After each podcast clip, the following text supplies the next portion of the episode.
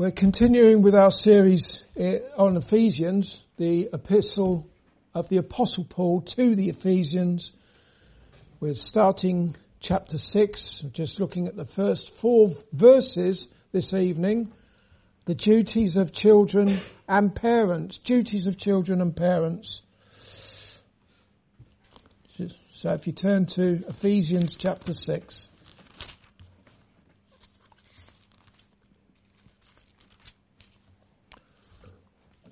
Just to remind you what we were looking at last week, we looked at the duties of husbands and wives, that wives are to be in subjection to their own husbands and husbands are to love their wives as the Lord Jesus Christ loved the church and gave himself for it. If that's unacceptable and abhorrent to people, particularly the bit about wives being in subjection to their own husbands, well, that's because the marriage union, which mirrors the relationship that the Lord Jesus Christ has with his church, with the church being in subjection to him, that is abhorrent to this world.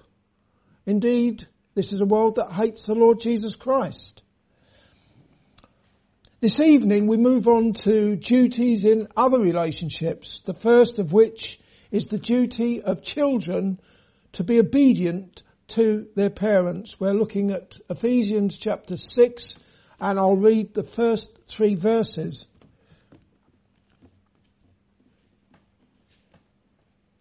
Children, obey your parents in the Lord, for this is right.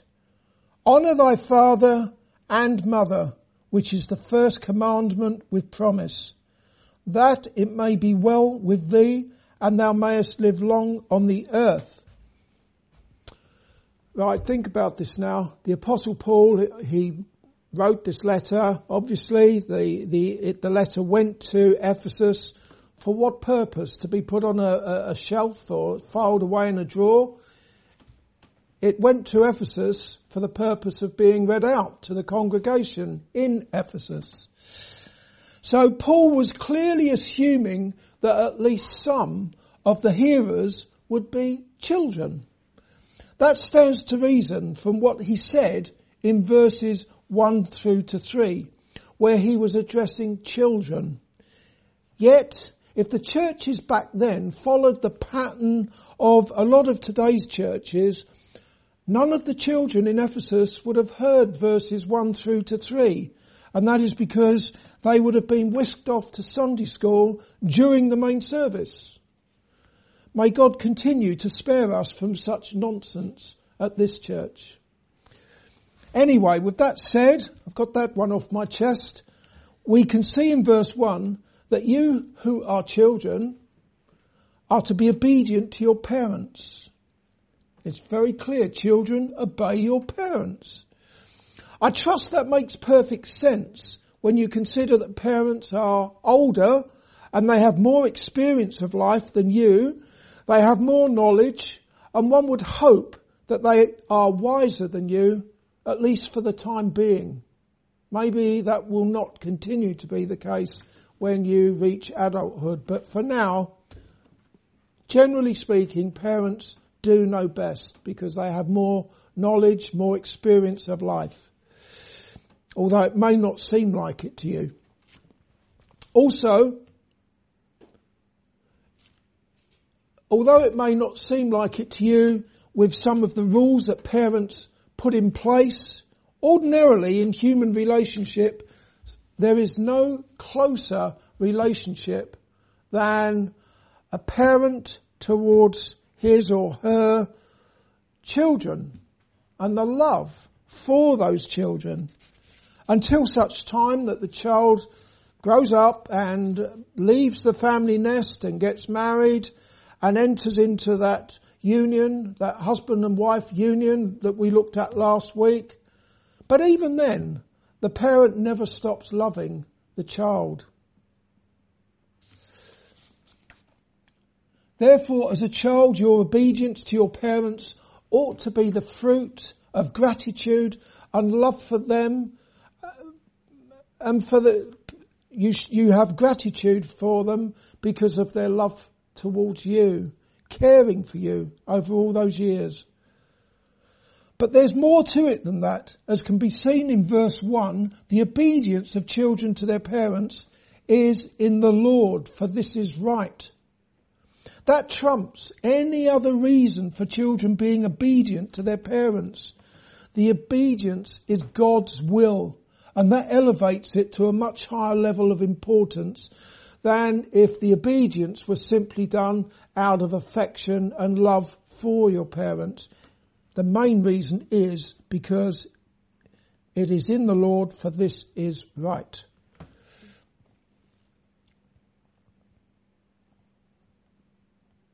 The obedience of children to their parents is not simply done out of a desire to get the, the, the latest iPhone or out of a kindness towards them or a respect for them, but primarily because it is right.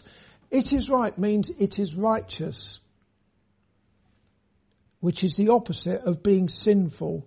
When something is right, it is not sinful. Why is it right? Because it is God's will. And therefore, disobedience to parents is unrighteous. In other words, it is sinful. That's how serious a matter it is. We see in verse 1, obey your parents in the Lord, for this is right. Therefore, if you don't obey your parents, it's sinful. You're going against God's will.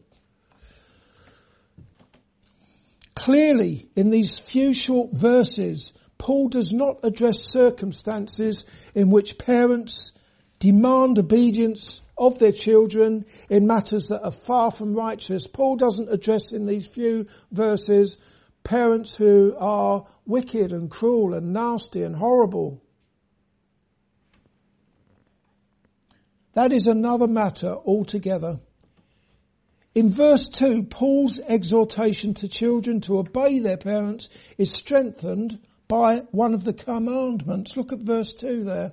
Honour thy father and mother, which is the first commandment with promise. Paul is quoting one of the commandments, the fifth commandment as can be found in the Old Testament in Exodus chapter 20 and verse 12 and also in Deuteronomy chapter 5 and verse 16. Honour thy father and mother, the fifth commandment. At this point, it's as well to remember that 30 odd years had passed since the Lord Jesus Christ became the mediator of the new covenant by means of his shed blood and his death at the cross. 30 years had moved on roughly. I say that because there are more than a few professing Christians who seem to imagine that with the establishment of the new covenant of which Jesus is mediator, the Ten Commandments have now been abrogated or done away with. They don't apply anymore.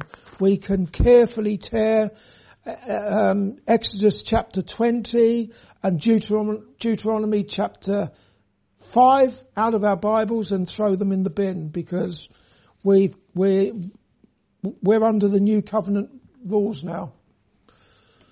I don't know if that is wishful thinking on their part, but what I do know is that Paul, an apostle of the Lord Jesus Christ, was declaring one of those Ten Commandments in a way that ought to tell us and tell any reasonable person that the commandments are still valid. That makes perfect sense to me, and I hope it makes perfect sense to you, just looking there at verse 2. I get it that the Lord Jesus Christ, by his death on the cross, has fulfilled all the ceremonial laws, all those laws that relate to blood sacrifices, and also he has broken down and abolished all those ju- judicial laws that were a barrier between Israel and the Gentile nations. But why would anyone imagine that God has repealed or done away with his moral laws, such as the Ten Commandments that he wrote on tables of stone with his own finger at Mount Sinai? One of those commandments is, as we see here, honour thy father and thy mother. It is God's moral laws that expose our own sinfulness. For example, in Romans chapter 7 and verse 7, Paul testified, What shall we say then? Is the law sin? God forbid. Nay, I had not known sin, but by the law.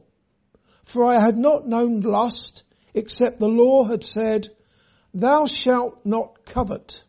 As such, Paul was brought to a conviction of sin by the tenth commandment, thou shalt not covet.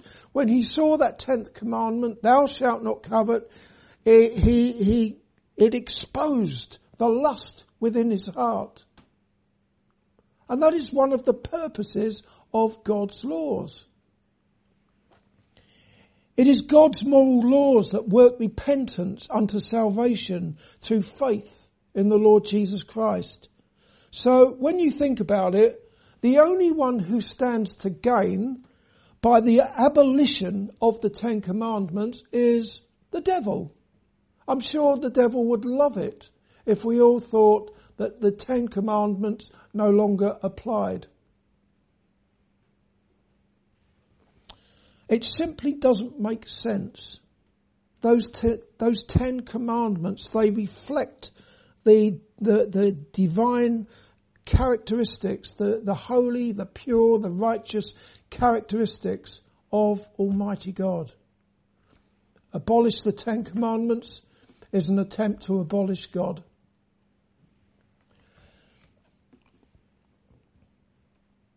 Not only is honouring thy father and thy mother a commandment of God, violation of it was punishable by death in Israel of old. Disobedience to parents was punishable by death. That's how serious it was. And it is. Although that is not the case for us today, it should nevertheless give you some idea of how serious it is to dishonour your parents. However, we also see in verses 2 and 3 that it is the first commandment with promise, that it may be well with thee and thou mayest live long on the earth. We see that in verse 3 there. Actually, honouring your father and mother is the only commandment with a promise attached to it. As such, what Paul was probably saying was something along the lines of, honouring your father and mother is the first of the Ten Commandments that refers to our duties to one another. All the commandments before it relate specifically to our duties to God. And then the fifth commandment, that's the first of the commandment that relates to our duties to one another. And it has a specific promise attached to it. All the commandments before it are duties to God, and then the fifth commandment through to the tenth, inclusive, are our duties to one another. It may be objected that honouring parents does not necessarily equate to living a long time on the earth, because isn't that what it says there in verse 3? That it may be well with thee and thou mayest live long on the earth. How so?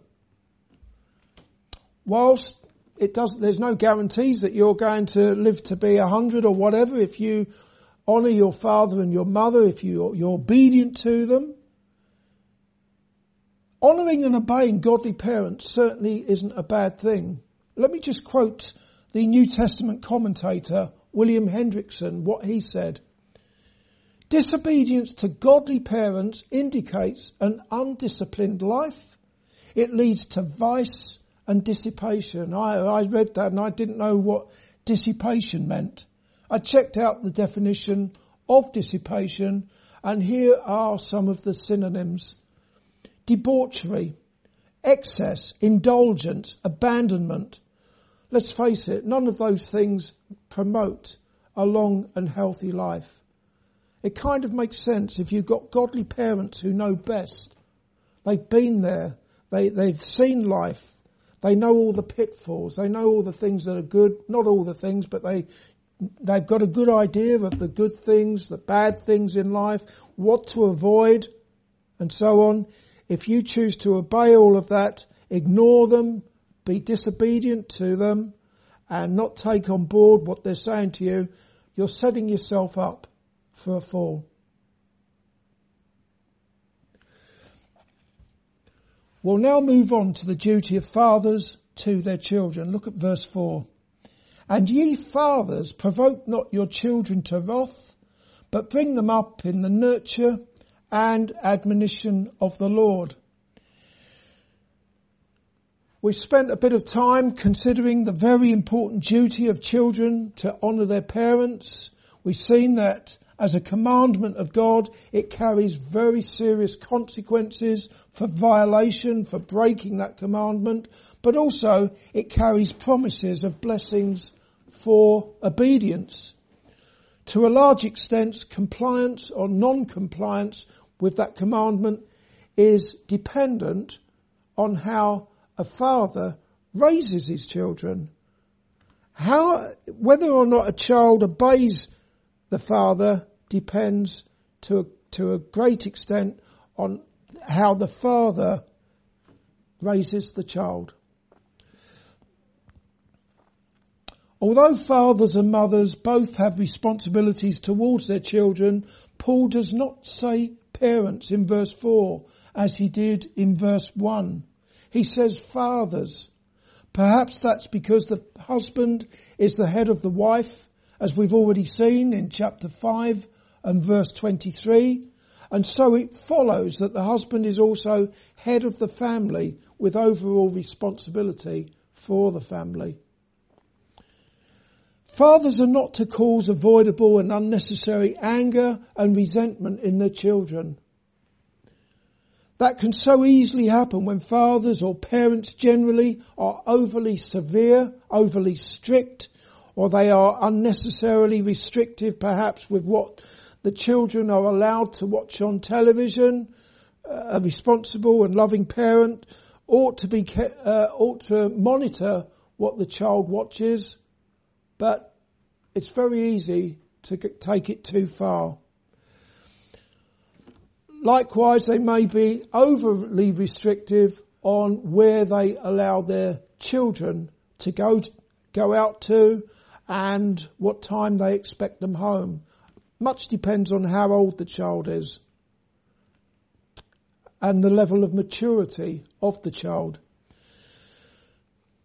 Parents may show favoritism or be inconsistent with how they treat their children, treating some more severe or more lenient than the others, and all of that would cause resentment. Much of how fathers raise their children would rest upon the combined wisdom normally of the fathers themselves, friends giving their penny's worth on how they should raise their children, various professional advisors, and who knows who, who knows what. If it were not for the fact that Paul says, bring them up in the nurture and admonition of the Lord. Of the Lord. As such, the Bible is the instruction manual for how fathers are to raise their children. The original Greek word that has been tra- translated nurture, have a look at this carefully now. I don't want to confuse you. I'm trying to help you here. I've got bring them up in the nurture and admonition of the Lord in the King James Bible. If you've got another version of the Bible, you may well have something else there. Okay, so let's look at nurture. What does that mean? It can be translated as training or discipline. You may have training or discipline if you've got another Bible. As for admonition, as for admonition, that is translated as instruction in various other Bible versions. I'll deal with the nurture and then the admonition. Dealing first with nurture, stroke training or discipline. That means that fathers are to ensure that their children are educated in matters of morality, the Bible, the God of the Bible. It goes without saying that most fathers and mothers in the world will fail miserably in that duty to raise their children in the nurture of the Lord because most people in the world don't know the Lord, they've got no interest in the Lord, and they probably wouldn't have a Bible.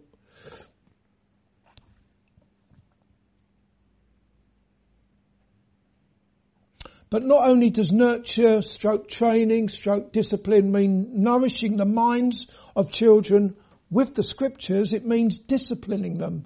It means chastening them, even with a whack if necessary.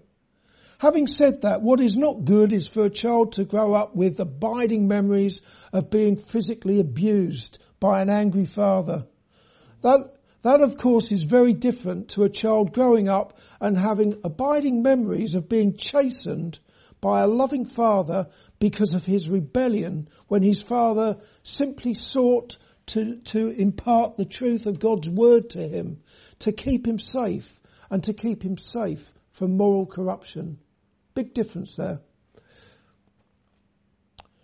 Eli the priest failed to discipline his two wayward sons. They were also priests. And we're told in 1 Samuel chapter 3 verse 13 that Eli's sons made themselves vile and he, that is Eli, their father, restrained them not. The sons ate meats from the offerings which were not allocated to them. They had sexual relationships with women who served at the door of the tabernacle. Such was the awful level, the low level of their, well, they were just totally depraved. So important to chasten your children. That is part of nurturing them, to chasten them.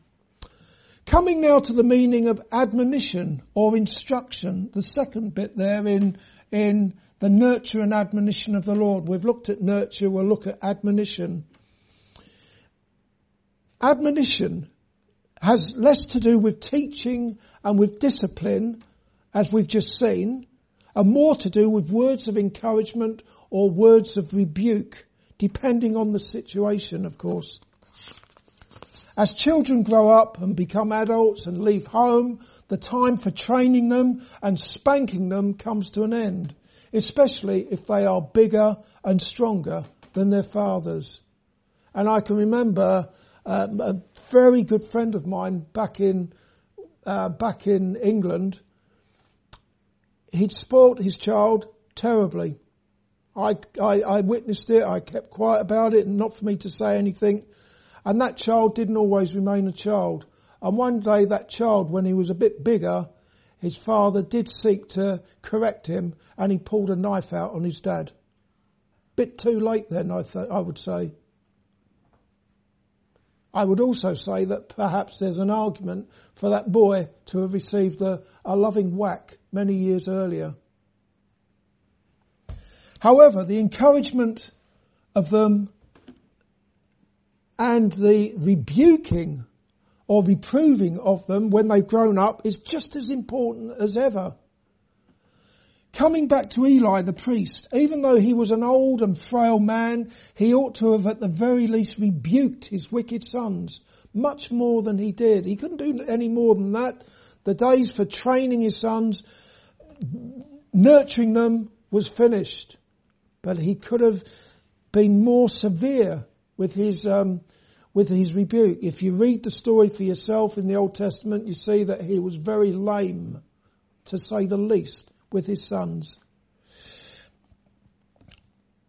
Also, I don't know if Eli failed in, in this as well, but it's important to grab every opportunity to encourage children when they do what is right.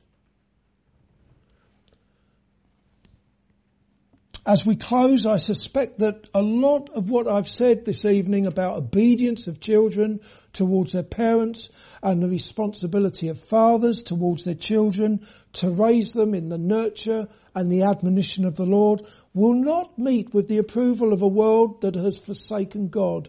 A society in which fathers are largely absent and increasingly the family unit counts for nothing. The family is at the very heart and centre of a godly society, but we don't live in a godly society. We live in a fallen world of which the devil is prince. And so it is that we have laws that make the fulfillment of parental duties increasingly difficult. For example, Even the moderate physical correction of a child, I'm talking about a gentle whack now, by parents has all been outlawed, all but been outlawed. Also, children are being facilitated by the state and its ungodly laws to do various things without the need to even inform their parents. Despite living in a world where subjection and obedience within relationships is frowned upon precisely because of its rebellion against God and its hatred of the Lord Jesus Christ, children are nevertheless to obey their parents in the Lord Jesus Christ for this is right. We see that in chapter 6 and verse 1. I have a question. All you children who are trusting in Jesus as your saviour from sin, can you see that being different from the unbelieving world and perhaps receiving insults, being persecuted, being treated badly because of your desire to honour Jesus, to glorify the Lord Jesus Christ, is not just something that you'll have to think about in the future when you're grown up, when you're uh, a grown up Christian. It's now. This is now. This is something that you need to consider now. With your obedience to your parents, even if all your friends at school are doing the complete opposite, and it's totally, it's seen as totally uncool to be obedient and to honour your, your parents and they see you as being a bit odd, to say the least. Doesn't matter. If you're a Christian and you want to honour the Lord Jesus Christ, then the way, one of the ways to do it is to be obedient to your parents in the Lord, for this is right. Last of all, the obedience of children towards parents is done in the Lord and the nurture and admonition of children by their fathers and by extension mothers is of the Lord. So in the Lord and of the Lord. In the Lord in verse 1, of the Lord in verse 4. This makes it all about Jesus, doesn't it? But what can be said about Jesus? For one thing, when it comes to obedience, Jesus became obedient unto death, even the death of the cross. And when it comes to being chastened or punished, Jesus was wounded for our transgressions. He was bruised for our iniquities. The chastisement of our peace was upon him and with his stripes we are healed. Fathers, mothers, children, indeed everyone in the world has sinned and has come short of the glory of God. Therefore, doesn't matter who you are, child, father, father, mother, whoever, Repent. Believe in the Lord Jesus Christ as the one who for your sake was obedient unto death, having been punished for your sins, and you will be saved. Amen.